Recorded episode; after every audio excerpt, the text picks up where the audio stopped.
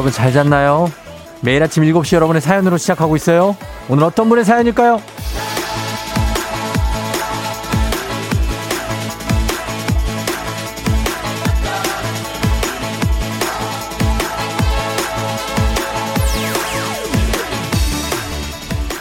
8176님, 어제 저녁 수험생 아들이랑 집사람이랑 한판 붙었습니다. 집사람은 거품 물고 난리가 났는데 아들은 요지부동이고 이걸 어떻게 해결해야 할까요? 제게 지혜를 좀 모아주세요.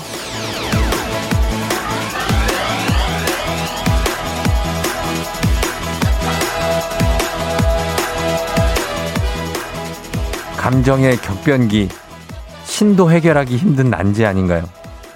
하지만 다행인 건 그나마 아들이 아니라 아들과 엄마라서 한 분만 거품 무셨어요. 딸과 엄마인 집은 정말 두 사람이 같이 거품을 문다고 하는데요. 개거품. 미래의 저희 집이네요. 상상하기도 싫습니다. 조아윤과 정다은이 거품을 물면 전 진짜 어떻게 해야 되죠? 슬기로운 감정 격변기를 보내신 분들 지혜를 나눠주십시오. 8월 24일 화요일 당신의 모닝 파트너 조우종의 FM 대행진입니다. 8월 24일 화요일 KBS 쿨 FM 조우종 FM 대행진. 오늘 첫 곡 러브홀릭의 바람아 멈추어다오, 이지연 씨의 곡인데, 예, 러브홀릭 버전으로 들었습니다.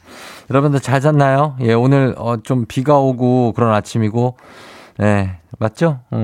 태풍이 올라오는데 뭐 이렇게 강한 태풍은 아니고 약한 태풍이라는데 비는 많이 올 거라고 했거든요. 비 조심하시고 우산을 다 알아서 챙겨 나가시겠죠? 이 정도 분위기면 그럴 겁니다.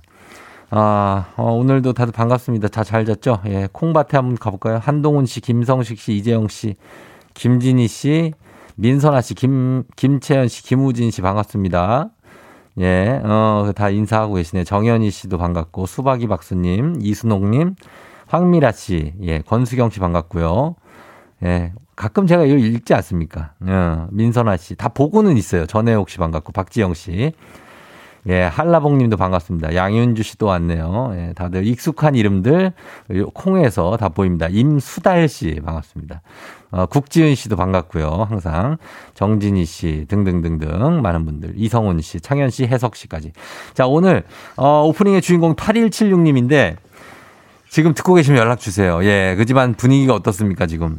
아들과 딸이 거품을 지금 물으셨다고 하는데 연락 주시면 주식회사 홍진경에서 더 만두를 보내드리면서 가는데 단문 50원, 장문 100원에 문자 샵8910 콩은 무료입니다. 7114님이 내려놓으세요. 모든 걸 하셨고요.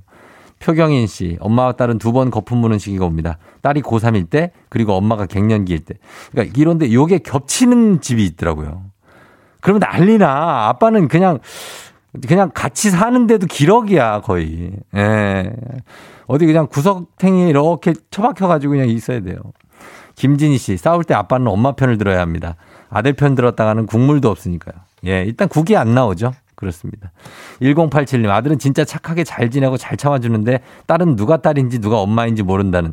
예, 딸한테도 혼나고 엄마한테도 혼나다가 이제 울고 막 아빠들이 울어요 나중에. 아휴. 나의 미래네. 이 짐을 싸놓을까, 이미. 9235님, 백보전진을 위한 한보 후퇴. 사춘기 애들과 갑자기 싸울 경우 잠시만 휴식기를 가지면 금방 풀린다고 합니다. 그래요? 잠시 진짜 휴식기 길어지는 거 아니에요? 노동규 씨. 노동규 씨가 고3 담임입니다. 아, 그래요? 노동규 선생님. 그냥 지켜보세요. 감정은 가라앉고 이성이 돌아옵니다. 선생님들이 또 경험이 많으시니까 알겠죠? 우리 노동규 선생님께 좀 한 부탁드려봅니다. 예. 뭔지. 김은경 씨가 사춘기와 갱년기가 격돌 중인 1인입니다. 여기 나왔네. 이런 집이에요. 결국 사춘기가 이겨요. 아, 그래요? 그냥 부딪히기 전에 자리를 피하는 게 상책입니다. 격돌을 피하는 지혜를 잠시 지나면 아무것도 아니에요. 아, 아무것도 아니구나. 갱년기가 이긴다고 하던데. 엄마가 막 하면은 사자우가 장난 아니라고 못 이긴다고 그러는데. 어쨌든 간에, 예, 우리는 가만히 있을게요. 예, 그렇게 하면 되겠습니다. 피해 나가야 됩니다. 헤쳐나갈 수 있어요. 일정 시간이 지나면 또 괜찮다고 합니다. 자, 오늘 그리고, 오늘은 평소와 다르게, 오늘 좀 어두컴컴하긴 하지만 그렇지 않습니다. 우리가 좀 밝혀드리도록 하겠습니다. 오늘은 평소와 다르게 별빛이 내린다. 샤라라라라라라라라라. 빠라라. 갑니다. 별뿐 아니라 오늘은 달까지 쏩니다. 달까지. 별과 달 세트로 갑니다. 별과 달 세트. 왜 별과 달이냐? 별다방 커피를 한 달권으로 30잔을 무려 별달 세트. 별다방 커피 한 달권. 별달권으로 드립니다. 주인공이 되는 방법은 간단해요. 제가 별빛이 흐른다 가면은 이어서 샤랄랄라랄라랄라 요거를 제대로 끼를 발산하면서 불러주시면 됩니다. 어렵지 않죠? 짧잖아요. 뭐 노래를 막 한 곡 다 부르라는 것도 아니고 샤랄랄랄라 요거만 하면 되니까 샤라랄랄라 요거를 재해석해서 굉장히 뭔가 느낌 있게 불러주시면 됩니다. 숨겨진 끼와 재능을 끌어모아서 한 소절에 쏟아부어주면 되는 거예요. 도전하실 분들 지금 바로 신청하시면 됩니다. 단문 50원, 장문 100원에 문자 샵 8910으로 지금부터 신청 받습니다. 별다방 커피 한 달 동안 마실 수 있는 권리를 여러분께 드립니다. 굉장하죠? 예, 잠시만 기다려주시면 됩니다. 자, 오늘 날씨 한번 알아봅니다. 날씨 관심 많으실 것 같아요. 그렇죠? 자, 기상청 연결합니다. 최영우 씨 전해주세요.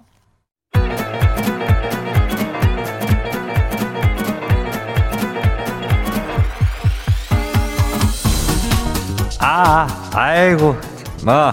그래요. 마이크 테스트요. 예, 들려요? 그래요. 행진이장인데요. 지금부터 행진이 주민 여러분들 소식 전해드릴 것이요. 행진이 단톡이요.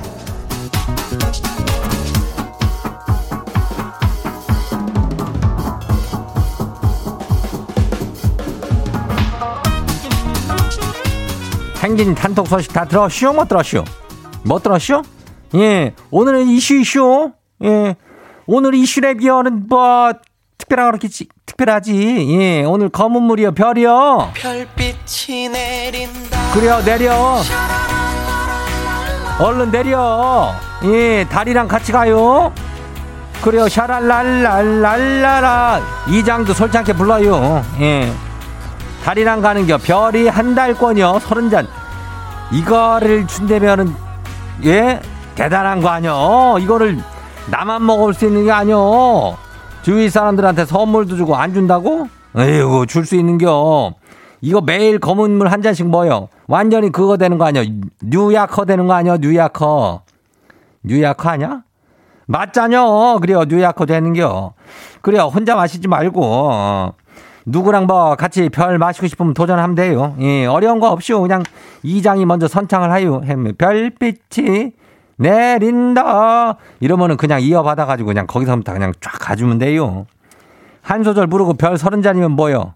그럼 남는 장사뇨. 예? 그죠? 일단 신청을 해봐요. 예, 노래 실력이랑은 뭐 하등에 상관이 없어. 예, 그냥 뭐 불러 제끼면 돼. 그냥 뻔뻔함 같은 것만 있으면 돼요. 끼 같은 거 뭐 있으면 되고 뭐 그러면 되는 게. 불러봐요. 이게 무슨 소리야?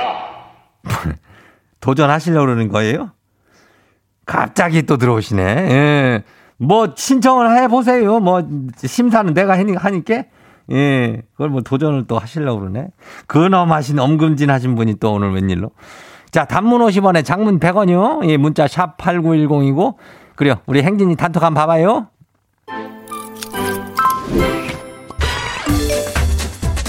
첫 번째 거시기 봐요. 575 주민요. 나가야 할 시간이 지났는데 지금 있나쇼. 내 짬이요. 세수 안 하고 나가도 티 안 나겠죠? 그거는 그럼 사람들이 왜 세수를 하고서 티가 나니까 하는 거지. 티는 좀 나도 늦잠 자는데 뭐 어쩔겨. 그냥 그렇게 해야지. 예, 그냥 나가요. 다음 봐요. 4784 주민이요. 초등학교 2학년 딸이 2학기 책을 받아왔쇼.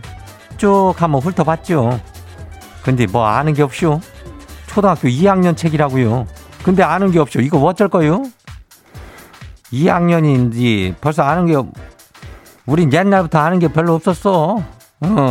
우리 초등학교 2학년 때도 나는 참 아는 게 없었는데 지금까지 그러네. 아이고, 이거 뭐 K1216085는 음치 부부라서 조용히 출근한대야. 상관없다니까 음치라도. 에이고, 다음 봐요. 김은미 주민이요. 이장님, 큰일 나시오. 아무래도 고장난 것 같아요. 지금 지가 눈은 떠졌는데 몸이 안 움직여요. 어디 아픈 거 아뇨? 왜 몸이 왜 안 움직여? 뭐 어디 누가 어디 묶인 거 아뇨?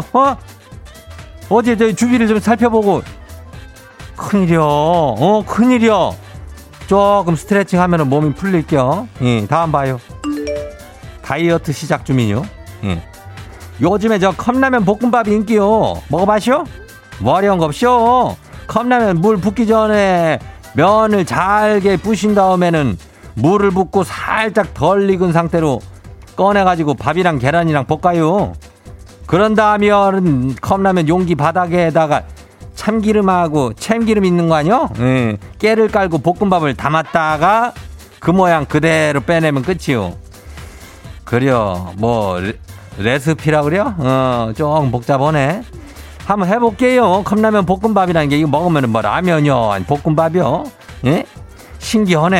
예. 면을 잘게 부수니까 밥맛이 나겠네. 예. 만들어봐요. 다음 봐요. 마지막이요. 마음의 소리 주민요. 회사가 때려치고 싶을 때는 이 회사를 다니면서 얻은 게 뭔지를 생각하래요. 곰곰이 생각했죠. 내가 얻은 게 하나도 이 회사를 다니면서 없는 줄 알았는데 이슈 있어요. 마음의 병을 얻었어요. 마음의 병을 얻었슈? 예. 참 치유가 오래 걸리는 병이요. 마음의 병. 그거 그냥 냅다 걷어차버려. 마음의 병은 뭐 회사 때려치고 싶은 때려치면 되지 뭐. 일단 까짓거 그냥 뭐 아유 그냥 그래도 좀 다녀보면서 좀 하는 것도 괜찮아. 예, 그래요. 기운 내요.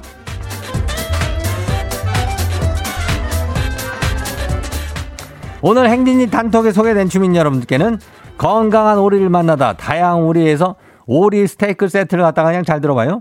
거시기한 놈들 하다가 그냥 아주 거시기하게 해가지고 거시기하게 보내줄게요. 예. 행진이 단톡 내일도 열려요. 예, 행진이 가족들한테 알려주고 싶은 정보나 소식이 있으면은 행진이 단톡 요 말머리 달아갖고 보내주면 돼요. 단문 50원에 장문 100원에 문자가 샵하고 89106 그래요. 예, 오늘 여기까지예요. 사람들이 움직이는 게 신기해. 악뮤 사람들이 움직이는 게. 와우, 어디서 운세 좀 보셨군요. 오늘 어떤 하루가 될지 노래로 알아봅니다. 단돈 50원의 행복 코인 운세방.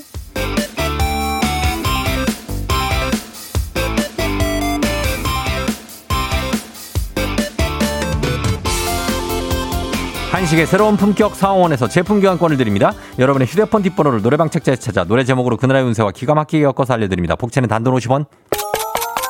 동전을 투입하세요. 단문 50원 장문백원은 문자 샵 8910 운세 말머리만 달아서 보내주시면 돼요. 자, 오늘 첫 번째 말머리 그러나 운세 전에 잠시 후 있을 갑니다. 별빛이 내린다 샤랄랄라라라라 뭐 이런 식으로 하시면 돼요. 예, 여러 가지 방법이 있어요. 랄라라 아이 추워 커피를 주세요. 한 달씩이요. 별달 세트 예고 잠깐 할게요. 오늘 별다방 커피 한 달 이용 가능한 30잔 쏘도록 하겠습니다. 제가 별빛이 내린다 하면 이어받아서 샤랄랄라랄라랄라 요거를 끼와 영혼을 끌어 모아서 불러주시면 됩니다. 참여자 전원에게 일단은 저주파 안마기 드립니다. 저주파 마사지기 기본적으로 나가고 참가만 해도 투표를 통해서 가장 끼 넘치는 한 분을 선정해서 별 30잔 모바일로 바로 쏴드립니다. 30잔 쏴드릴게요. 예. 단문 50원 장문백원에 문자 샵 8910으로 신청해 주세요. 자, 이거 날이면 날마다 오는 게 아닙니다. 이거. 예, 가끔씩 오는 거기 때문에 꼭 잡아야 됩니다. 자, 오늘 여러분의 노래 운세 볼까요? 9372님 들어오세요. 네, 현장에서 일하는데 오늘 본사로 출근을 하라고 하네요. 무슨 일일까요? 왜 본사로 오라는 걸까요?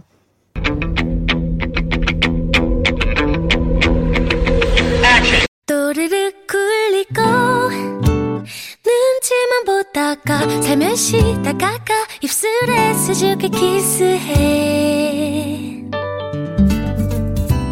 배시시 웃으며 노래번호 92937이 노래운세 어쿠스틱 콜라보의 또르르 또르르 눈물 흘릴 일이 아니고 또르르르르 기분 좋은 소식이 굴러오는 그런 소리네요.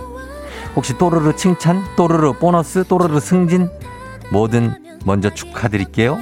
간식 상품권 쏩니다.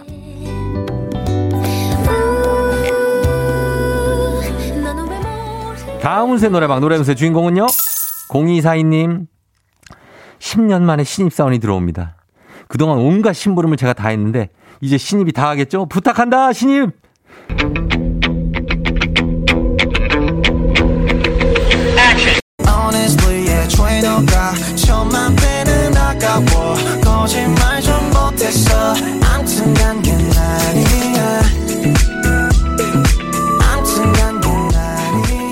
노래방 번호 2426님 266 노래운세 지코의 걘 아니야. 심부름 대신할 신입을 기대를 많이 하신 것 같은데 걘 아니야 라는데요. 걘 왜 아닌지 일단 같이 일해보면 알겠죠? 여튼 걔는 아니라고 합니다. 간식 상품권 쏩니다.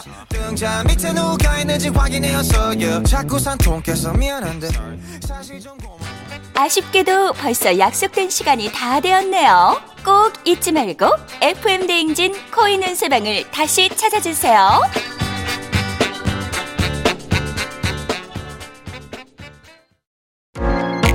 FM 대행진에서 드리는 선물입니다.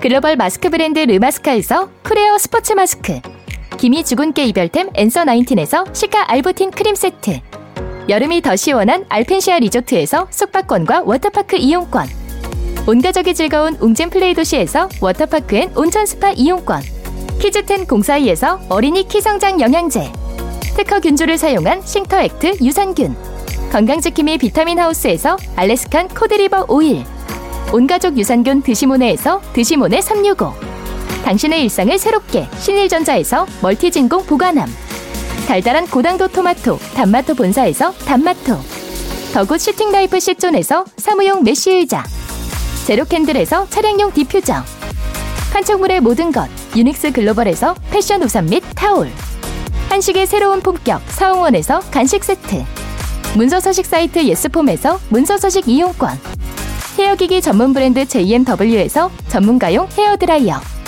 대한민국 면도기 도르코에서 면도기 세트, 메디컬 스킨케어 브랜드 DMS에서 코르테 화장품 세트, 갈베사이다로 속 시원하게 음료, 첼로사진예술원에서 가족사진 촬영권, 천연화장품 봉프레에서 모바일 상품 교환권, 판촉물 전문그룹 기프코 기프코에서 텀블러 세트, 아름다운 비주얼 아비주에서 뷰티 상품권, 지그넉 순간 지그넉 비피더스에서 식후 유산균, 의사가 만든 베개 시가드 닥터필로에서 3중 구조 베개, 미세먼지 고민 해결 뷰인스에서 올인원 페이셜 클렌저, 건강한 기업 오트리 푸드빌리지에서 재미랩 그래놀라, 비교할수록 알뜰한 진이사에서 포장이사 상품권을 드립니다.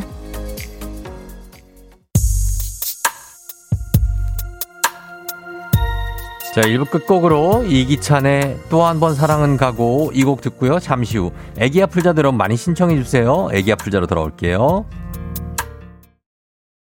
Yeah, 조우종을 울려라. 우리 모두 종을 울려라. 출근길 FM 대행진을 할 때 때마다 종을 울려라. 다시 조우종을 울려라. 지금은 FM 대행진을 할 때 yeah.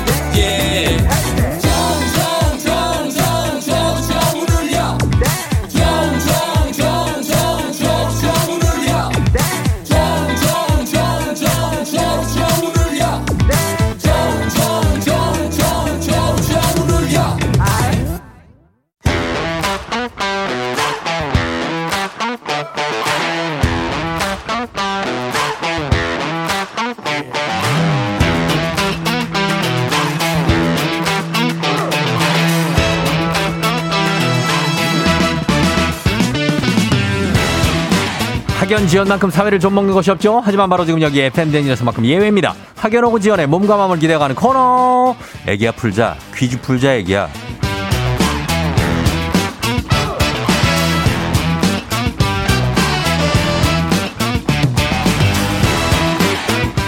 학연 지연의 숟가락 살짝 얹어보는 코너입니다. 애기야 풀자 동네 퀴즈.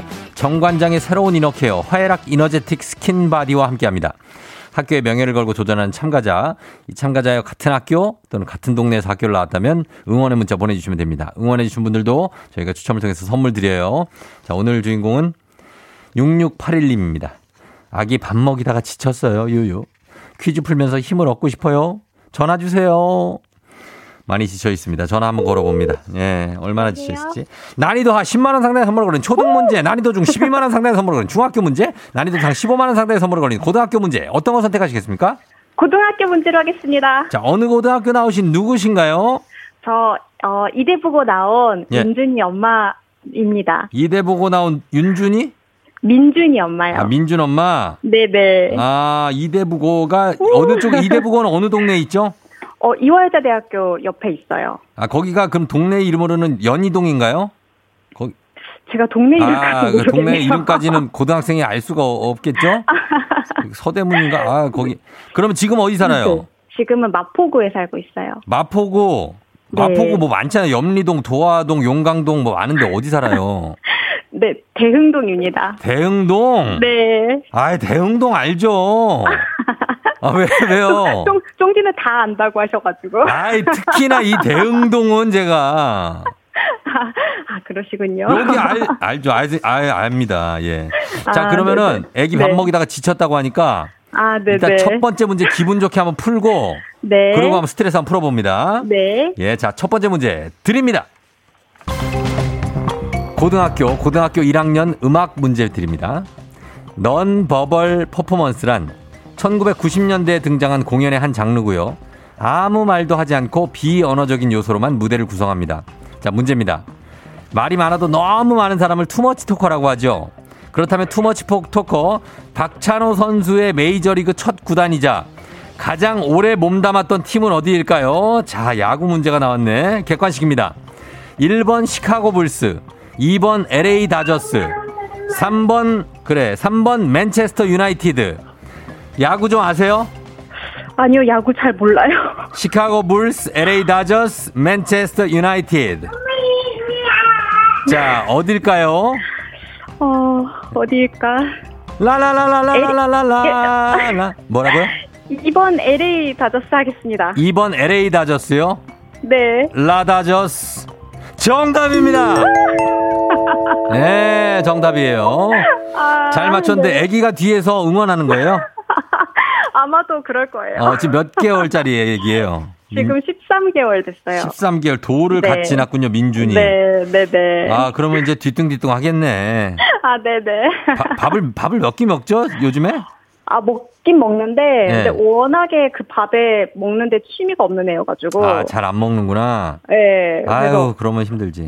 네. 그래서 어렸을 때 분유 먹일 때도 잘 안 먹어서. 예. 막 저희 발바닥 때리면서 먹이고. 진짜?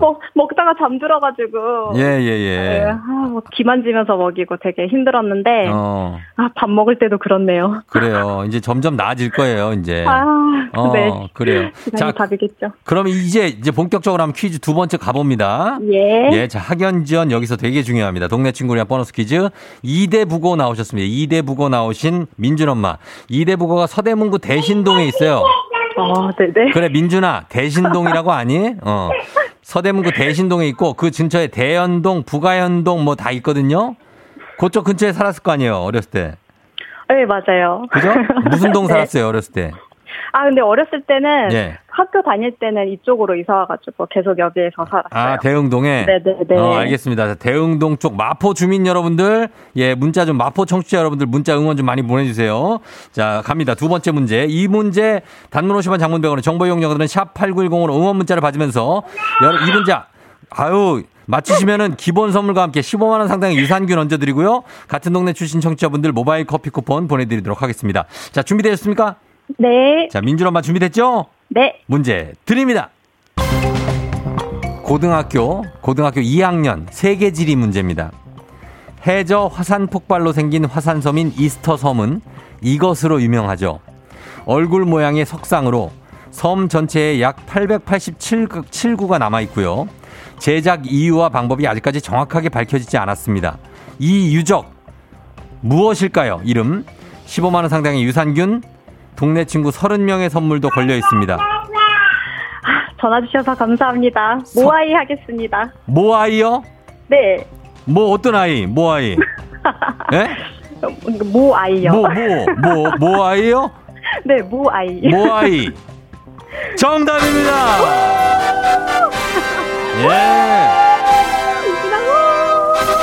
예. 여유 있게 맞히네. 예. 여유 있게 맞춰. 그 관련된 애니메이션 되게 좋아했어가지고. 아, 애니메이션? 네네네. 제목이 모아이죠, 그게? 모아이였던가요? 몰라. 아무튼 그런 게 있어요. 예.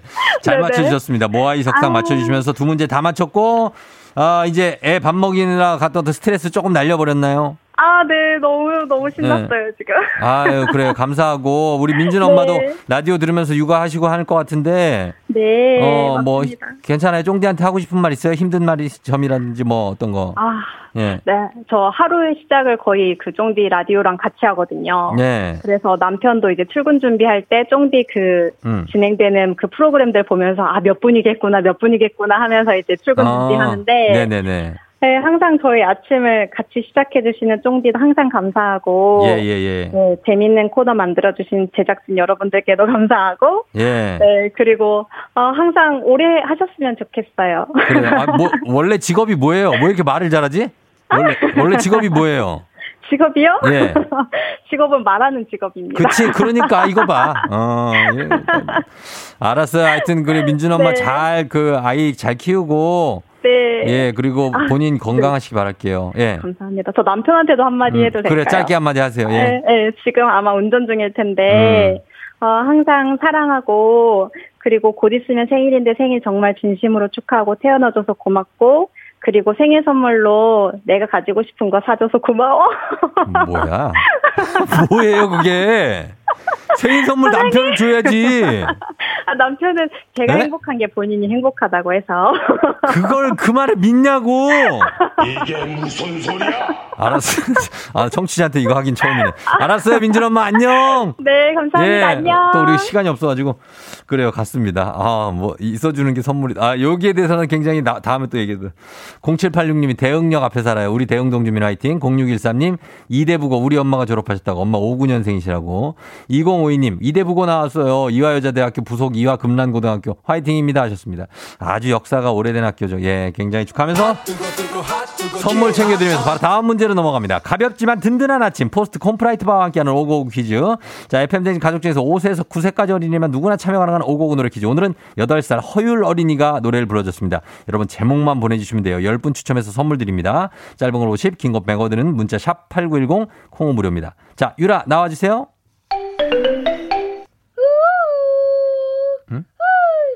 쌍쌍도 모터 브레이크아웃 욕은 깊고 치네. 아, 막 잡은 손을 놓쳐. 그래. 난 절대 포기 못해. 이거. 아, 난 처음에 뭐 하나 했네. 예, 요겁니다. 그럼 다시 한번 들어볼게요. 자, 유라. I'm on the next level. Yeah. 절대적으로를 지켜. 내 손을 놓지 마라. 결속은 나의 무기. 광야로 걸어가. 아라니 험이야. 우리 옆에 맞섰어. 지켜라. 제껴라. 확 제껴버려라. 그냥 제껴라. 자, 이 문제 정답 여러분 제목 보내주시면 됩니다. 단문 50원, 장문 100원에 샵8910 콩은 무료예요. 음악 듣고 와서 정답 발표하도록 하겠습니다. 음악이 거의 답을 줬습니다. 에스파의 블랙 맘바. 아, 예요. 에스파의 블랙 맘바 듣고 왔습니다. 자, 과연 유리가 불러준 이 노래 정답은 뭘까요? 정답 뭐죠?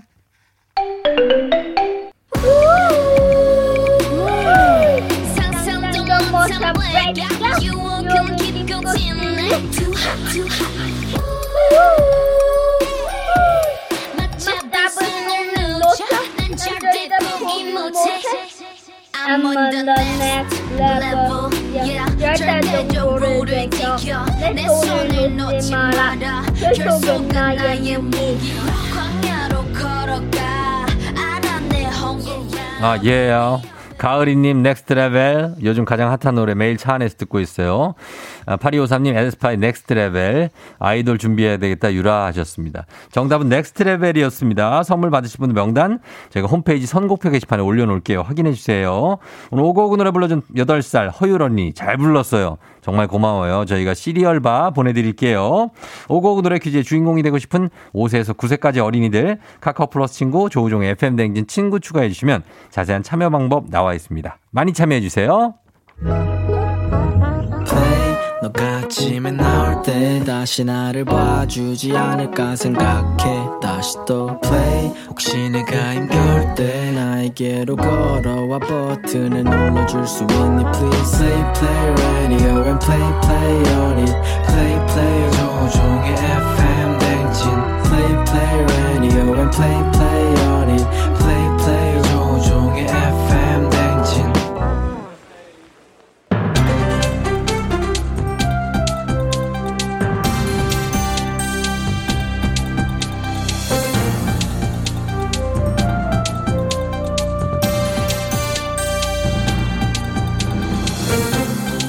안윤상의 빅마우스, 저는 손석회입니다.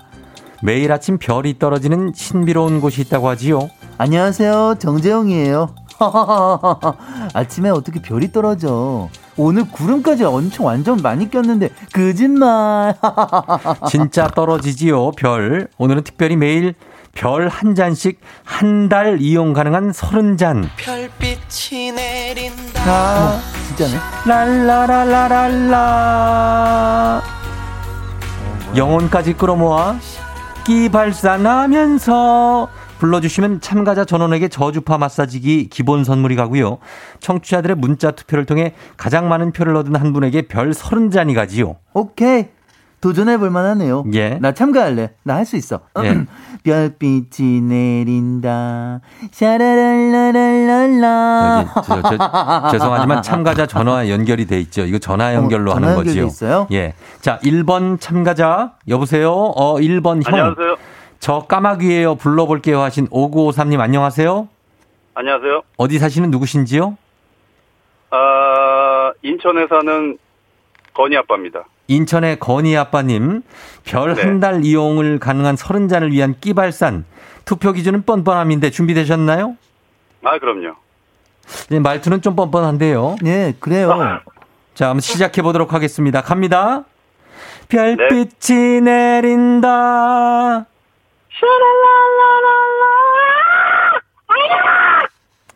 자, 예. 저 1번. 잠깐 저기 결과 좀 기다려주세요. 예. 예, 들어가세요. 깜짝이야. 자, 까마귀십니다. 까마귀. 제가 볼 때 네, 김황 씨 같아요. 김황. 맞으면 문자. 누구예요? 까마귀요. 그래, 잘했어요. 일단 알겠습니다. 일단 2번 참가자 바로 연결해 봅니다. 여보세요. 안녕하세요, 한석규입니다. 예. 저 누구시라고요? 샤랄랄라라 한석규 버전 7356님이시라고 하는데요. 네. 어디 사시는 누구신지 좀 소개 부탁드립니다. 경기도 구리에 사는 정경훈입니다. 자, 구리 쪽에서 샤랄라 한번 가보지요. 뻔뻔하게 갑니다. 네. 별빛이 내린다. 샤랄랄랄랄라. 아이고, 내 힘내야. 나야, 나 남바스리 힘내야. 한석규 버전으로. 잘하시는구만. 자, 잘했습니다. 일단 좀 기다려 주시면서 다음 좀 받아주시죠. 마지막 3번 참가자 불러볼게요. 자, 3번. 아, 좀 내려줘요. 예, 뭐 하는 거예요? 죄송합니다. 예. 2050님, 쌍둥이 엄마입니다. 바이브레이션 버전 신청해요. 자, 한번 들어볼게요. 어디 사는 누구세요? 안녕하세요. 인천에 사는 진준이 엄마예요. 아, 인천 분이 많이. 진준이 엄마께서 신청을 하셨습니다. 맞지요? 네. 예, 준비가 되셨는지요? 네, 준비됐습니다. 자, 그럼 영혼까지 끼를 끌어올려서 뻔뻔하게 가봅니다. 네. 별빛이 내린다. 고생하지 않아요, 준비. 예, 예, 우와. 이쁘다. 잘해 주셨습니다. 예, 자, 들어가세요. 네. 예. 아. 자, 이 중에서 별 30잔, 한 달 이용권, 별달 세트, 대망의 별달 세트의 주인공은 누가 될지요? 1번, 2번, 3번 참가자 중에서 가장 뻔뻔하게 끼 발산했다고 생각하는 번호를 보내주세요. 가장 많은 표를 얻은 한 분에게 별 30잔 쏘고요. 투표해 주신 분 중에서 추첨 통해 10분에게 별 모바일 쿠폰을 쏜대요. 짧은 건 50원, 긴 건 100원의 문자 샵 8910. 지금 바로 여러분께 투표 부탁드리지요. 123 안녕바다 별빛이 내린다. 예. 안녕바다의 별빛이 내린다라는 곡이었지요. 자, 별 한 달 이용 가능한 30잔 별달 세트. 과연 주인공은 누군지 참가자 1, 2, 3번 중에 정재형 씨가 발표해 주시지요. 네. 자, 오늘의 행운의 주인공은, 행운이 아니지, 자기가 노력해서 딴 거니까는 803표를 받은 2번 참가자. 2번 참가자 축하드리지요. 그 남바 3가 아니고 남바 2였구나. 예, 2번 참가자 혹시 아직 계신지요? 아, 네, 여기 있습니다. 예, 우리 다시 한번 소개를 부탁드리겠지만 한석규라고 하지 마시고 본인 이름을 얘기해 주시지요. 아, 네, 안녕하세요. 경기도 구리에 사는 정경훈입니다. 정경훈 씨 축하드립니다. 네, 감사합니다. 소감 한 말씀 부탁드리지요. 아, 요새 그 지금 와이프랑 같이 육아를 하느라고, 예, 너무 힘든데, 아, 덕분에. 왜 말을 안 하시지요? 아, 이제 왜 말을 못해요? 잠시만요. 지금 제가 이게 콩이랑 자꾸, 예, 같이 들려가지고 핸드폰에. 아, 그래요? 잠시만요. 예. 아니요, 저희 끊을 거예요. 아, 네, 정경훈 씨, 예, 네네네. 마지막으로 한석규 버전으로 소감 말씀하시고 들어가시면 되겠지요. 예. 요새 크리스마스가 8월이라 너무 바쁜데 덕분에 좋은 일 생겨서 아주 감사합니다. 정말. 예, 그래요. 감사하면서 803표를 받아서 별달권을, 네, 첫 번째로 획득하셨습니다. 축하드려요. 네, 감사합니다. 그래요. 네. 출근 잘하세요. 네, 감사합니다. 예. 네. 자, 별 한 달 이용이 가능한 30잔 별달 세트. 이게 반응이 괜찮으면 한 달에 한 번 정도 이벤트로 진행해도 좋겠지요. 그럼 9월에는 내가 도전할래요. 나 노래 연습하러 먼저 가요. 별빛이 내린다. 샤라랄라랄라랄라. 가시지요. 비가 오고 네가 생각나. 비가 오고 또 비가 오고. 2부 끝곡 에픽하이의 비오는 날 듣기 좋은 노래 듣고요. 저는 3부 어떻게 벌써 8시 다시 돌아올게요. You're rocking with the DJ. 조우종의 FM. 어머나 벌써 8시. 어쩌지 벌써 8시네. 회사 가기 싫은가.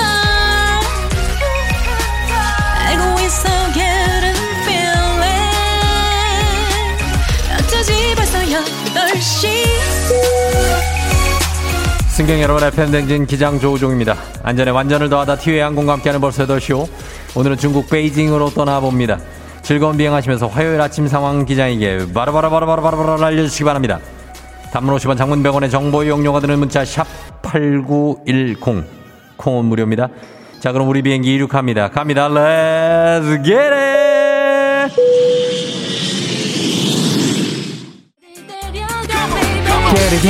게르게르게르게르게르 넘쳐나. 컴온 컴온입니다. 7469님 날 잡아. 쫑디 아침부터 집에 사마귀가 들어왔어요. 너 어떻게 13층까지 어떻게 올라온 거야. 835354님 눈앞에 보이는 간판이 화로구이네요. 아침부터 너무 배고파요. 유유 화로구이. 강변북로 진입하고 있습니까? 혹시 마포대교 쪽에 화로구이집 있는데. Let's get it.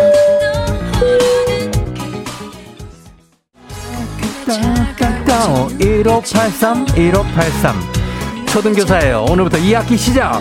대한민국 모든 학생과 교직원 2학기도 파이팅. 교사 여러분 파이팅입니다. 아이들을, 우리 아이들을 잘 부탁드립니다. 제발 좀요. 0711님 어제 출근하면서 기름을 가득 채웠는데 오늘 보니 기름값이 내렸어. 하루만 늦게 넣을걸. 기름값이 올랐어. 억울해. 선물 드립니다.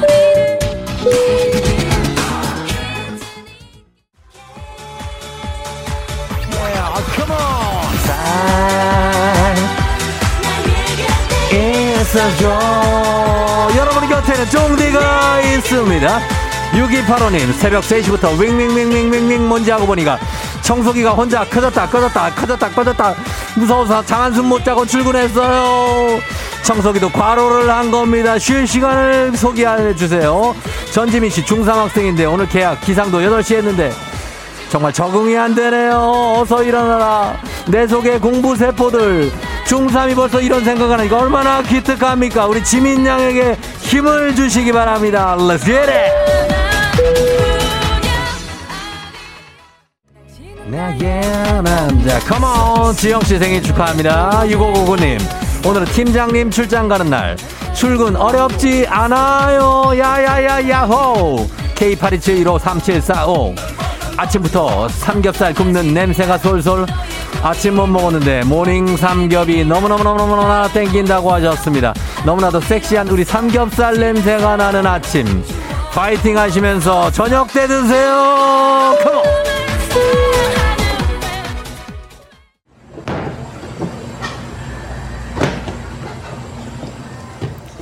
FM댕이 벌써 8시요. 중국 베이징에 도착했습니다. 중화요리의 달인 천 선생님께서 일일 쿠킹 클래스를 배울 수 있는 좋은 기회가 있다고 해서 왔습니다. 천 선생님이 계시는데요. 지금 면을 뽑기 위해 수타를 하고 있습니다. 밀가루 반죽에 고운 밀가루를 묻혀서 꽈배기 모양으로 만들어서 또 내리치고 이렇게 하면 신기하게 어이구 예 면이 만들어지는데요. 예 저도 옆에서 한번 해보려고 합니다. 아유 예 천 선생님 예 말씀은 없어요. 왜 저한테 내리치시면 이거 탁자에 대지 왜 저한테 그러시는 거예요? 예? 열로 하셔가지고 눈이 안 보이신. 아니 근데 이거 어떻게 하시는 거예요 이거를요? 예? 맛있다고 그러는데 저쪽에 하세요. 하지 마세요. 가겠습니다. 코로나 시대 코로나 시대 여행을 떠나지 못하는 청취자들 위한 여행지 ASMR 내일도 원하는 곳을 안전하게 모시겠습니다. 땡 여기가 하얗게 됐잖아요. 땡큐 감사합니다. 자 날씨 알아보죠. 기상청이랍니다. 기상청에 최영호 씨 전해 주십시오. 조종의 FM 대행진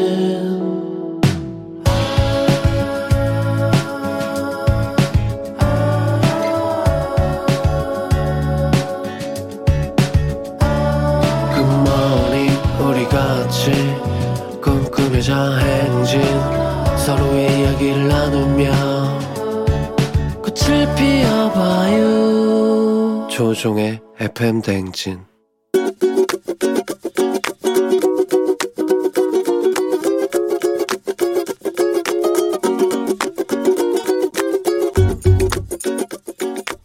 네 안녕하세요 서휘정입니다. 동은이라는 친구가 있습니다.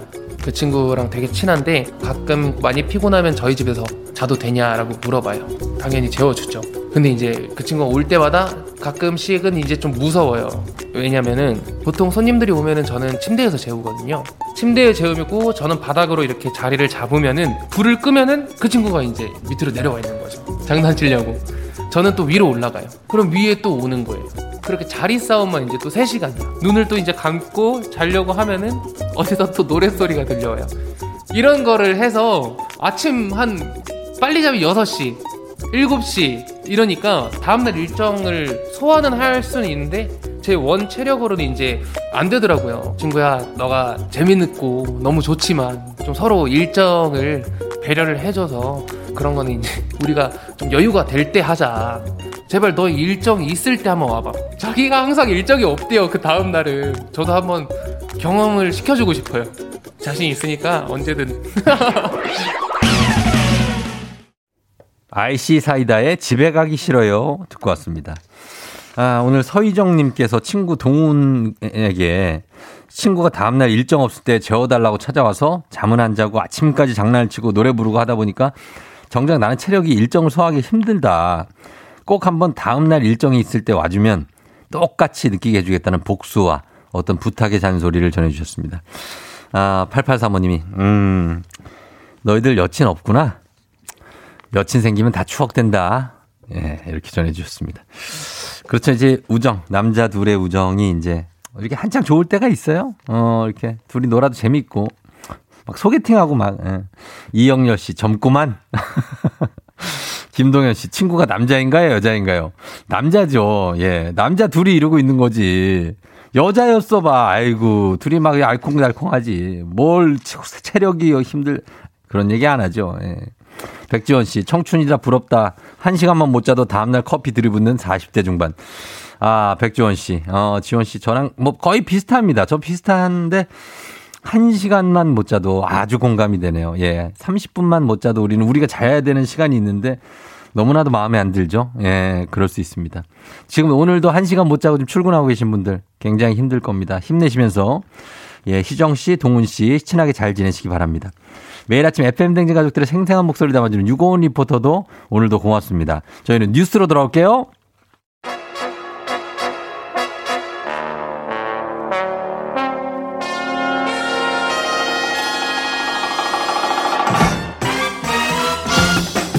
간추린 모닝뉴스, 나에게도 즐겁게 밤을 새던 시절이 있었다. KBS 서영민 기자와 함께합니다. 요즘 밤 못 새죠? 아, 못 새죠. 네, 밤을 못 새는 정도가 아니라 네. 굉장하지 않습니까? 1시만 되면 네. 거의 뭐 몸이 녹아내리죠. 1시요? 네. 그래도 되게 늦게 녹아내리네요. 아, 그런가요? 요즘 사람들이 네. 다 올빼미가 돼서 12시까지는 보통 안 자는 것 같던데. 네. 뉴스 9 할 때쯤에 이제 이렇게 꾸벅꾸벅 하시는 분들이 있는데. 아, 예. 그 단계는 아직은 아닙니다. 그거는 좀 약간 너무. 네. 예, 알겠습니다. 9시 뉴스는 저희 생업인데요. 아, 그렇죠. 네. 알겠습니다.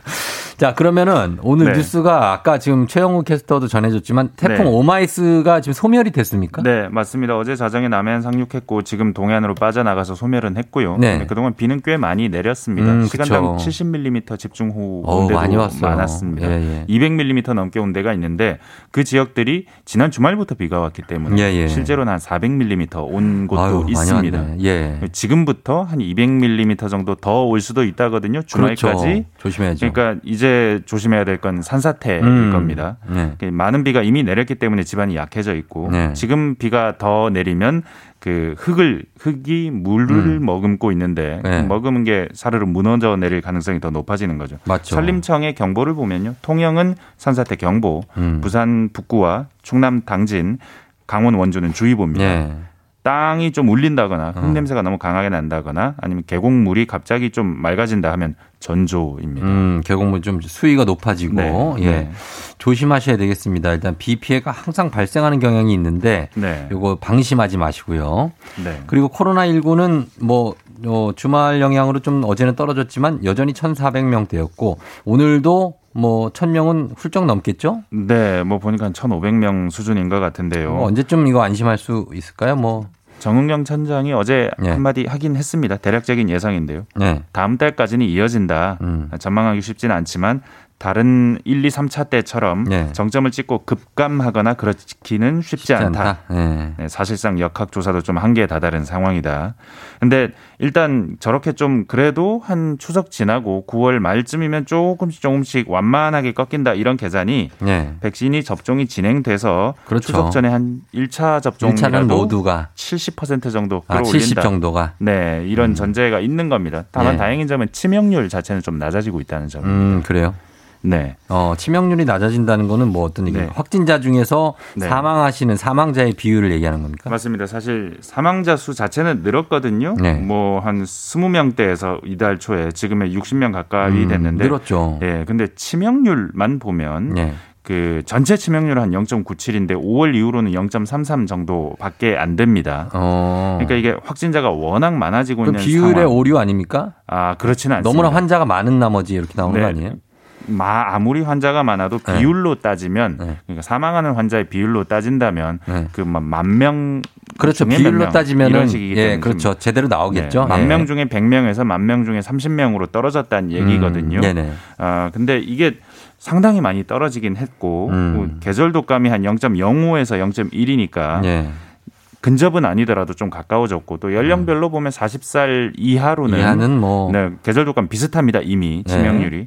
이게 좀 관리만 가능하다. 치명률만 관리가 가능하면 어쩌면 위드 코로나, 그럼요. 코로나와 함께 살아가고 방역도 푸는 조치할 수 있을 텐데 그렇죠. 아직은 아니고요. 네. 빨리 좀 백신 접종률이 높아지고 치명률이 낮아져야 합니다. 아직은 지금 이렇게 위드 코로나 하자고 해도 네. 국민 여러분들이 아마 네. 아 됐어요. 좀 더 조심할게요. 이렇게 하실 것 같아요. 이런 게 있다. 네. 아, 우리 이런 곳으로 가야 될지도 모른다. 싱가포르, 네. 영국 이런 데는 갔다. 이 정도만 알고 네. 있으면 되지 않을까 싶습니다. 그렇죠. 이렇게 막 네. 종식을 바라기보다는 네네. 이제는 이렇게 가야 될 정도까지 왔다라고 네네. 생각하시면 될 것 같습니다. 그리고 지금 이 법안이 이게 상임위를 통과했는데 수술실 CCTV 설치 법안. 네. 이게 지금 상임위 통과했으니까 법률로 이제 제정이 되는 거죠? 곧 이제 본회의 네. 들어갈 텐데요. 네. 이게 뭐 사실은 수술실에서 인권 보호 아니면 뭐 의료 사고 같은 같은 부분에서 규명할 방법이 없어서 네. 피해자들이 가장 강력하게 요구하는 것이었는데 그렇죠. 청취자 여러분들은 수술실에 CCTV가 있어야 된다고 보시는지 모르겠습니다. 뭐 환자 보호자들은 사실 당연히 있어야 된다고 생각하고 뭐 의사 입장에서는 좀 꺼림칙하죠. 그래서 상당히 논란이 됐고요. 예. 의무화하는 법안이 처음 발의된 것도 한 6년 전인데 이제야 상임위를 통과한 겁니다. 의료계 반발 때문인데요. 내용은 환자나 보호자가 요청하면 반드시 수술실 내부를 촬영하고 수사나 재판 관련 공공기관이 요청하거나 환자와 의료인 모두가 동의하는 때는 영상을 열람할 수 있다.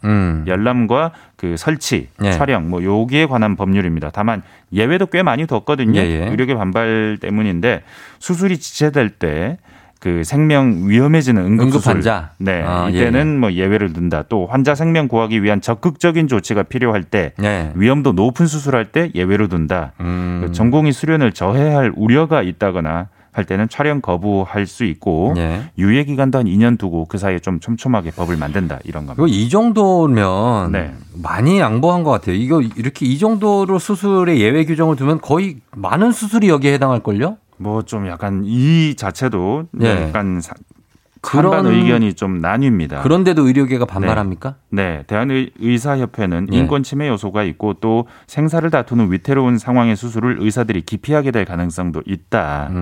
병원협회도 극소수 의료인의 일탈을 제재할 방법은 많은데 이런 법을 처리하게 돼서 유감이다라고 했고요.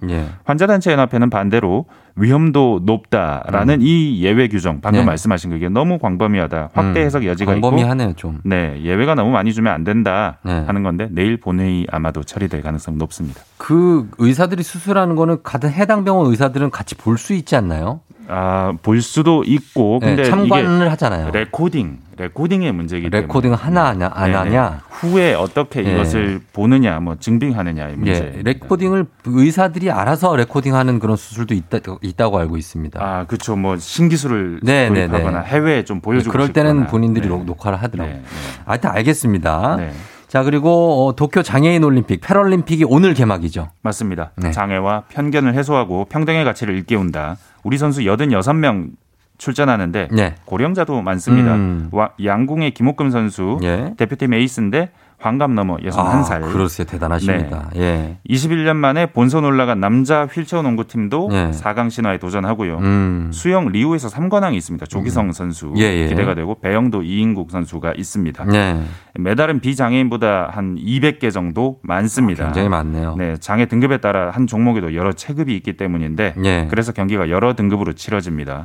다음 달 5일까지 이어지는데 KBS는 역대 가장 긴 1560분 편성에 현지 중계합니다.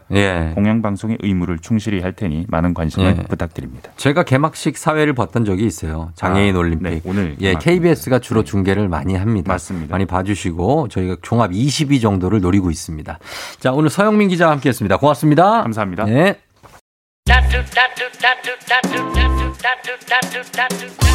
조우종의 팬댕진 함께하고 있습니다. 27분 11초 지나고 있는데요. 7002님, 쫑디 형님이 점점 좋아지는데 어떡하죠?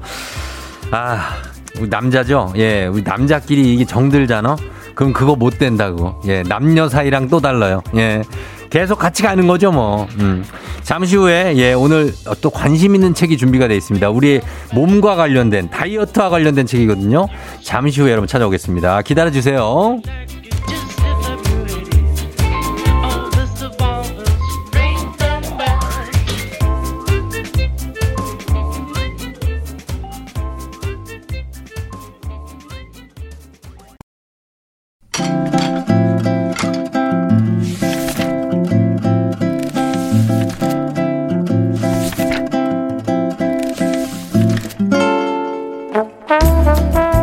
매주 화요일 아침 8시 30분이면 문을 여는 라디오 책방, 책 읽어주는 남자 박태근 씨와 함께합니다. 북스타그램.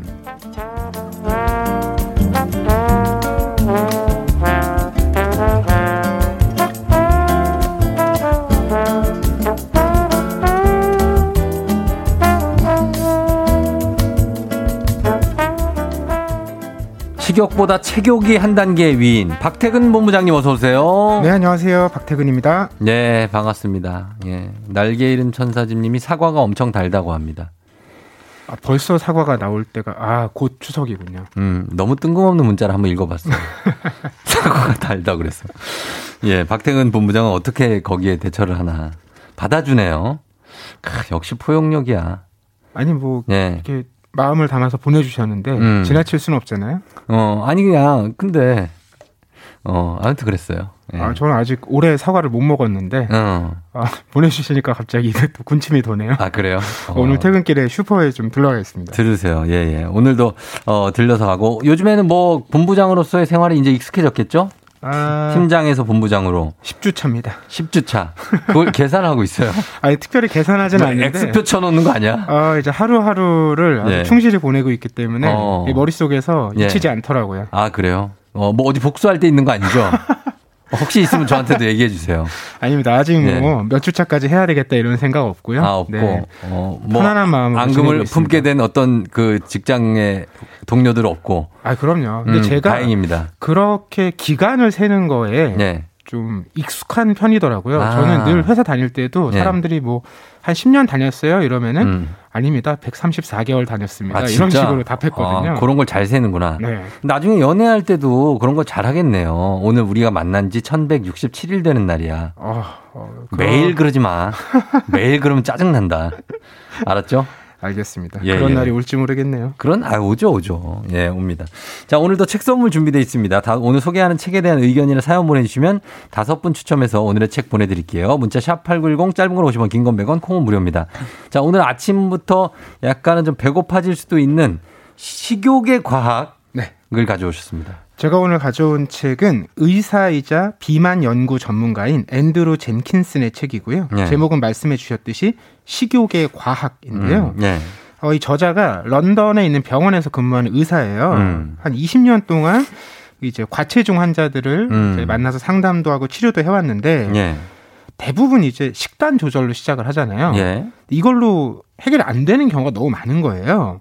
그래서 정말 이 먹고자 하는 욕구, 즉 식욕을 우리가 의지로서 이걸 견딜 수 있는 건지 참을 수 있는 건지 아 이성으로? 네, 그렇게 참으라고 하는 게 네. 올바른 진단과 치료법인지 네. 이거 좀 의문을 품고 관련된 연구들을 막 조사하기 시작한 거예요. 아. 그래서 자기만의 새로운 이론을 정립하게 됩니다. 그렇죠. 인간이 과연 자기 머리로 두뇌로 제어를 해서 식욕을 억제할 수 있는가? 정말 궁금한 주제긴 해요. 그렇죠? 과연 그 의지로 가능한가? 우리가 체중을 줄인다 뭐 할 때 사실 떠올리는 게 두 가지죠. 첫 번째는 먹는 거를 극단적으로 좀 줄이고 그리고 운동 시작하시는 분들 있죠. 아 맞아요. 뭐 그 두 가지인데 그거 말고 특별한 게 뭐 있습니까? 아, 이 책도 결론은 같아요. 그런데 네. 그걸 설명하는 그게 필요한 상황을 네. 설득하는 이제 근거가 좀 다른데요. 근거가 네. 네. 이 말 자체는 맞다고 해요. 그런데 이분이 만나는 환자 대다수가 네. 아 다이어트 해도 소용이 없다. 전부 다 시도해 봤는데 다시 제자리다. 결국 네, 시작할 때보다 더 늘어나거나 그래요. 제자리다 이렇게 얘기한다는 거예요. 요요 온다니까. 그래서 막 이제 이걸 찾아봤더니 네. 이제 식욕이라는 게요. 위하고 장 두 군데서 이제 네. 보내는데 이게 호르몬의 영향을 받는 거예요. 호르몬이라는 게 우리가 내가 의식하지 않은 상황 속에서 내 몸을 이제 균형감 있게 조절해주는 역할을 하잖아요. 그렇죠. 그러니까 식욕이라는 것도 의식적으로는 조절이 안 된다는 거예요. 왜냐하면 호르몬의 영향을 받기 때문에. 맞아요. 결국에는 네. 그 우리 몸을 좀 일상적으로 항상성 있게. 항상성. 그러니까 크게 무리가 없도록 유지하는 게 중요하지. 그렇죠. 급격히 줄이거나 급격히 뭘 안 하거나 하면 네. 반대급부로 네. 모자란 걸 더 채우려고 하게 되고 과도하게 한결을 더 쉬게 하려고 하고 이래서 더 안 좋은 상황으로 갈 확률이 높다는 거예요. 아하. 그러니까 자기 이제 뭔가 그 인체는 항상 원래 자기가 갖고 있던 성질로 돌아오려는 말씀하신 항상성이 있는데 그걸 과하게 줄인다거나 늘리면 그래봤자 어차피 다시 온다. 맞아요. 굉장히 염세주의적인 어떤 그런 우리 그 식욕 호르몬 그렐린 있잖아요. 그렐린. 맞아요. 그렐린이라고 하죠. 그걸 어떻게 하면 억제할 수 있는가 우리가 있는 힘껏 무슨 방법을 써서 막 하는데 결국 이분은 어차피 다시 돌아오게 돼 있다. 자기 몸은 자기 몸이다. 맞아요. 예, 이렇게 얘기하는데 그럼 유전적으로 그냥 원래부터 자기 몸이 정해져 있다고 보는 겁니까? 그 가능성이 굉장히 높아요. 만약에 한 개인의 비만도에 미치는 영향을 100이라고 하면 예. 유전자의 영향이 75%. 압도적이죠. 압도적이네 진짜. 그리고 이제 10% 정도가 예. 어떤 양육 방식이나 가정 환경의 영향인데 예. 근데 이걸 뭐 개별 가정에서 영향이라기보다는 예. 그 사람이 어떤 경제 수준과 또는 문화 양식을 갖고 있는 나라에서 태어났느냐. 예. 즉 그 나라가 식품 섭취를 어떤 방식으로 하고 있느냐. 이게 훨씬 크게 영향을 미친다는 거예요. 이건 말하자면 가족력이에요. 아, 그럴 수도 있고. 후천적 가족력. 맞아요. 그리고 예. 이제 그 나라 전체가 예를 들어 산업화된 국가일수록 가공식품 비율이 높을 거잖아요. 그렇지. 당류 같은 게 많이 들어가 있고 예. 그런 게 또 절대적으로 영향을 미친다는 거예요. 맞아요. 맞아요. 그 저자가 이런 연구를 이제 하고 나서 이제 깨달은 거죠. 저자가 만나는 환자들이 많은 사람들이 그런 얘기를 한다는 거예요. 네. 아니, 이거 살찐 거 저는 다 유전자 때문인 거고 제 탓은 아닌 것 같아요. 근데 보통 이렇게 얘기하면 네. 좀 더 노력하셔야 됩니다. 이렇게 답을 해왔는데. 노력은 하죠. 네. 노력을 해야죠. 그게 아니고 네. 정말 이건 결정적인 요소들이 많다. 그래서 안 된다는 게 아니라 네. 이런 상황을 우리가 이해를 해야 네. 올바른 변화가 가능하다. 이렇게 얘기를 풀어가는 거죠. 그렇죠. 그걸 이해를 해야. 그 나의 일단 유전적인 면을 이해를 해야 그 다음 단계가 가능하다. 네. 그리고 항상성 문제도. 항상성도. 그렇게 이해를 하면 네. 내가 무리하게 하지 않는다는 거예요. 근데 대부분은 예. 엄청 무리한 상황으로 나를 몰아넣기 때문에 예. 원래로 돌아가려고 하는 힘이 훨씬 센 거예요. 그렇죠. 근데 그걸 내가 예. 의지로 제어할 수가 없다는 거예요. 왜냐하면 뇌는 나를 살리려고 하기 때문에 예. 거기에 나를 갖다 놓으려고 한다는 거죠. 그렇죠. 막 그러니까 나를 한 게 빠밤빰 빠밤빰빰빰 파이널 카운트다운 하면서 막 장난 아니잖아요. 막 내가 한번 해보겠다. 무슨 국가대표야? 그렇죠, 그렇죠. 네, 그렇게 운동을 하는데 결국에는 나중에 보면은 또 빵 먹고 있어. 이게 또 뭐 앉아가지고 왔어 이러면서 빵 먹고 있고 이렇게 돌아가게 된다는 건데 그거를 우리가 의지로 타파할 수 있느냐에 대해서 이분은 그래도 유전적 영향. 요게 75%가 있다. 이렇게 우리가 그거는 자각하자는 얘기 아닙니까? 맞습니다. 알겠습니다. 예. 그래서 이 책에서 저자가 제안하는 그 항상성과 관련된 가장 중요한 핵심 개념이 예. 체중 설정 값이라는 거예요. 그게 뭐예요? 이게 뭐냐면 우리 뇌가 이 내 몸의 생존을 위해서 예. 이런 에너지 저장량, 그 에너지 저장량이 곧 지방과 근육이니까 예. 체중이거든요. 예. 이걸 정해놓는다는 거예요. 뇌가? 네. 그래서 온도 조절기처럼 예. 그 설정값에 늘 가려고 그 설정값을 유지하려고 노력한다는 거죠. 예. 그러니까 이 다이어트라는 거는 기본적으로 이 싸움이라는 거예요. 어느 내가 원하는 체중까지 살을 빼겠다는 내 어떤 희망, 예. 욕망 이것과 예. 뇌가 적정한 몸무게라고 생각한 그 값을 유지하려는 무의식적인 노력. 근데 이 두 개가 싸우면 예. 당연히 후자가 이기죠. 무의식이? 그럼요. 뇌가 이긴다. 내가 아무리 의식적으로 노력하려고 해도 예. 내가 모르는 사이에 뇌가 이미 나를 그렇게 돌려놓거나 그렇죠. 조정한다는 거예요. 왜냐하면 우리 몸이 살아있는 게 더 중요하니까. 그죠. 예. 이게 저거랑 비유를 해요. 우리가 숨을 의식적으로 잠깐 참을 수는 있죠. 네. 근데 그렇다고 호흡을 내가 막 1시간 동안 안 한다거나 다음 1시간에 몰아 한다거나 네. 이렇게 할 수는 없잖아요. 그렇죠. 그러니까 그것과 비유해서 마치 식욕도 그것과 같다는 거예요. 호흡하는 것과. 그래서 뇌가 이긴다. 하긴 어떻게 해서든 뭐 뇌가 이거를 배출을 시키든 흡수를 억제시키든 해서 몸을 자기가 정해놓은 걸로 유지를 시킨다는 얘기죠. 맞아요. 아무리 의지로 살을 빼보려고 해도. 그래서 지금 요요현상이라고 하는 거는 내가 긴장을 늦추고 뭐 규칙을 지키지 않았고 뭐 이래서 오는 게 아니라 그냥 뇌가 그렇게 되도록 만든다는 얘기 아닙니까? 맞아요. 그래요? 그리고 하나 더 중요한 개념이 있는데 네. 뇌가요. 내가 다이어트 해야 되겠다. 이렇게 내 의지를 갖고 음식을 덜 먹는 상황과 네. 실제로 막 재난이 닥쳐서 혹은 뭐 전쟁이 일어나서 식량이 부족해요. 어쩔 수 없이 덜 먹게 되는 상황. 네. 이걸 구분 못한다는 거예요. 그래요? 왜냐하면 에너지로만 들어오는 거니까 그 상황이 뭔지는 뇌는 구분하지 않는다는 거예요.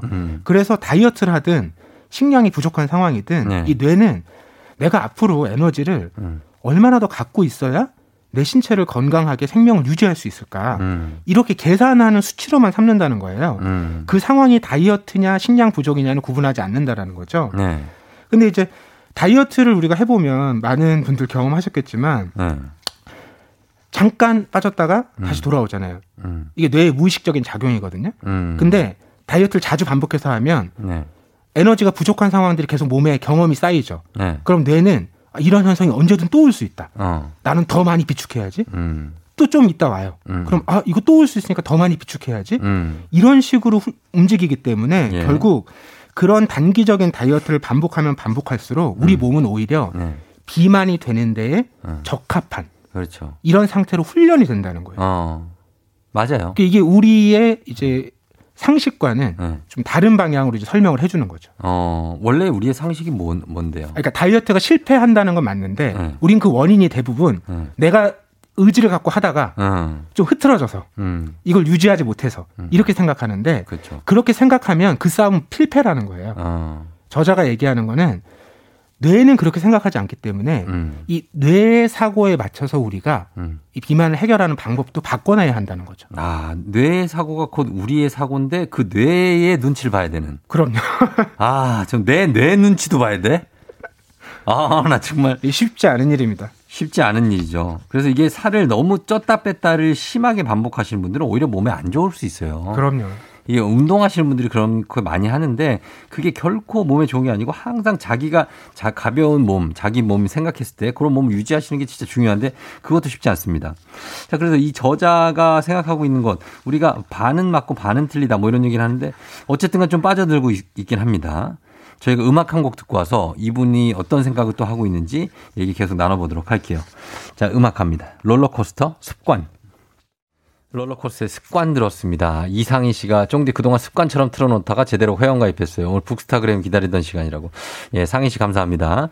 K80761325님 그래서 어찌해야 합니까 하셨습니다. 서유경 씨 뒤에 나올 내용도 궁금하네요. 이제부터 시작입니다. 박태근 본부장과 함께 오늘은 영국 의사 앤드류 젠킨슨이 밝히는 비만과 다이어트, 식욕의 비밀을 담은 책 식욕의 과학으로 함께하고 있는데 박태근 본부장 다이어트 해본 적이 있습니까? 아, 저는 뭐 본격적으로 살을 빼야겠다. 예. 이렇게 다이어트 해본 적은 없고요. 쪄본 적이 없군요. 그래도 지금이 예. 아, 20대, 지금이 제일 쪄본 거예요? 예, 20대 초반에 비하면 한 예. 7, 8kg 정도 찐 거예요. 혹시 살을 찌고 싶어서 고민이에요? 아니요. 전혀 살에 대해서 크게 예. 그러니까 체중에 대해서 예. 크게 고민을 하면서 살아본 적은 없는 것 같아요. 몸에 대해서 고민한 적이 한 번도 없어요? 내 몸이 어디가 좀 안 좋다든지 이런 고민 한 번도 안 해봤어요? 한 번도 안 하다가 예. 몇 년 전에 크게 한 번 아팠죠. 어디가 아팠어요? 말할 수 있어요? 제가 한 5년 전쯤에 네. 그 급성 폐결핵 진단을 받고 네. 격리병동이 한 2주 이상 있었어요. 아, 진짜 결핵은 혼자. 격리해야죠. 네. 네, 음압병동 들어가죠. 그때 처음으로 뭔가 몸에 대해서 네. 좀 실감하게 된 것 같아요. 병동 얼마나 있었어요, 거기에? 1인 병동에 한 16일? 아, 진짜? 꽤 네. 오래 있었네요. 꽤 오래 있었죠. 그러니까 갑자기 이렇게 또 아플 수 있다니까. 그러게요. 지금 괜찮아졌고. 아우, 지금 완치가 됐죠. 네. 완치됐고. 쫑님 뭐 다이어트 해본 적 있으세요? 저는 다이어트를 항상 해요. 저는 제가 뭘 먹는지를 항상 기억해놓고 기록해놓고. 와, 관리를 하시는구나. 역시. 몸무게도 항상 재보고 매일 재거든요. 그래서 왜 그러냐면 궁금해서 그래요. 저도 사람의 신체에 대해서 궁금한 게 되게 많아서 이게. 무조건 밥을 안 먹는다고 해서 살이 빠지는 것인가 간헐적 단식은 정말로 효과가 있는 것인가 내가 좋아하는 거 그냥 많이 먹으면서 기분 좋게 사는 게 최고의 삶인가 여러 질문에 빠져요. 왜냐하면 다이어트하면 스트레스가 100% 찾아오거든요. 그럼요. 간이 안 된 음식들을 항상 계속 먹으면 사람이 이게 스트레스 호르몬 코티솔이 분비가 돼요. 그래서 그런 상태로 살 것이냐 아니면 내가 조금 배가 나오고 뭐 이렇게 해도 기분 좋게 먹고 싶은 거 먹으면서 살 것이냐 항상 우리는 고민합니다. 아, 그게 중요한 건 네. 그렇게 고민하는 애들 왔다 갔다 한다라는 게 참. 한동안은 이렇게 지내다가 한동안은 또 흥청망청 지내다가. 맞아요. 그래서 문제인데 근데 이제 그거는 하나로 귀결될 수는 있죠. 우리가 완전 막 고도 비만 상태로 계속 살 수는 없는 거 아니에요. 아, 그렇죠. 그 정도면은 건강이 굉장히 위험하니까. 그건 당뇨, 고혈압부터 고지혈증, 뭐 여러 가지가 다 올 수 있으니까 그건 아니잖아요. 맞아요. 네. 그러니까 이 저자가 계속 반복해서 얘기하는 건 항상성을 유지하는 겁니다. 즉 단기적으로 네. 내 체중을 낮추거나 뭐 높이거나 늘리거나 이게 중요한 게 아니라 네. 내 뇌에 세팅된 체중 설정값 자체를 천천히 낮춰가는 게 중요하다고 얘기를 하는데 우리는 대부분 그런 식으로 행동을 하지 않고 굉장히 과격하게 반응한다는 거예요. 예를 들면 뭐 혈당이 떨어지면 이제 뇌가 당이 좀 떨어졌다 이렇게 신호를 보낼 거잖아요. 그럼 단 거 먹고. 그렇죠. 그럼 우리 뭐 뭐 케이크 먹고. 그렇죠. 케이크 먹거나 네. 뭐 사탕 같은 걸 먹거나 아니면 단 커피. 탄산음료 네. 이런 거 찾는다는 거예요. 네. 그런데 그때 의학적으로 보면 네. 실제로 뇌가 원하는 이 당의 양은 네. 설탕 한 스푼인 거예요. 아. 근데 탄산음료 한 캔 마시면 설탕 한 10스푼 들어가 있거든요. 그러니까 이건 굉장히 과도하게 섭취를 한 거죠. 그 정도 안 먹어도 된다. 근데 이렇게 과도하게 섭취하면 또 무슨 일이 생기냐. 네. 당이 막 남아돌 거잖아요. 그렇죠. 그럼 그걸 우리는 또 지방세포에 저장을 하게 보냅니다. 네. 그렇게 보내면. 지방이 되지.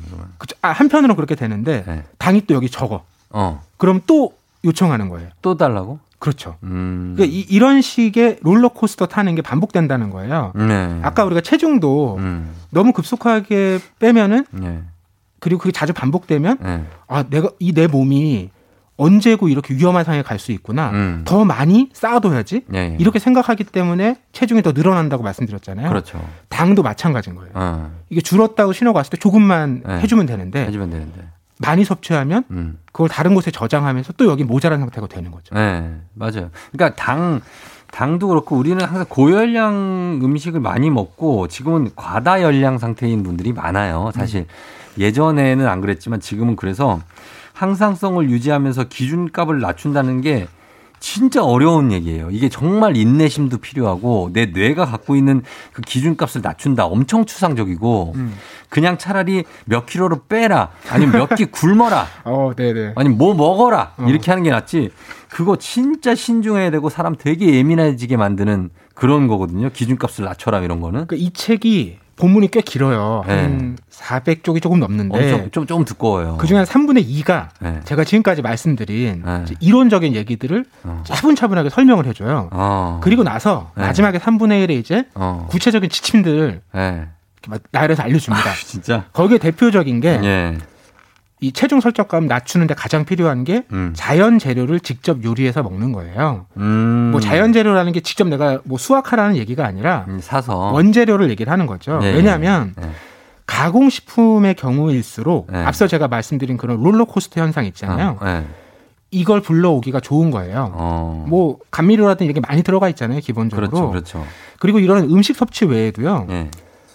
집을 오래 떠나 있다거나 야간에 근무를 하게 된다거나 또는 이직을 하게 된다거나 예. 이런 식으로 스트레스 요소가 크게 작용할 때도 예. 이 체중 설정값은 상승한다는 거예요.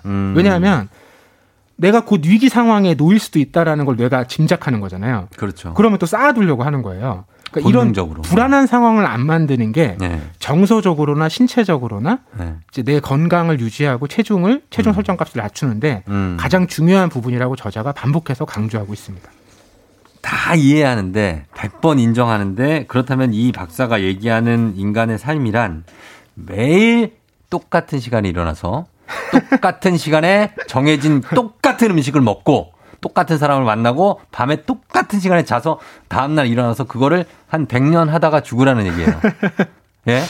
이제 모든 건강한 삶으로 가는 이제 조건들이 있잖아요. 예. 그 조건들은 아마 말씀하신 상황과 다르지 않을 거예요. 그렇기 때문에 우리가 늘 예. 갈등하면서 예. 이제 견딜 수 있는 방어선이 어딘가. 예. 그러니까 요거를 이제 우리가 설정하는 거죠. 상황을 설정을 해서 우리는 그렇게는 못 살아요. 그렇죠? 그래서 새로운 것도 느껴보고 막 하면서 이렇게 사는 게 좋은데 그렇다면 이 저자가 전하는 몇 가지 조언 중에 우리가 도움이 될 만한 것만 좀 말씀을 해 주신다면. 그러니까 이 저자도 핵심적으로 그렇게 네. 얘기해요. 네. 아니 충분히 먹고 많이 자라.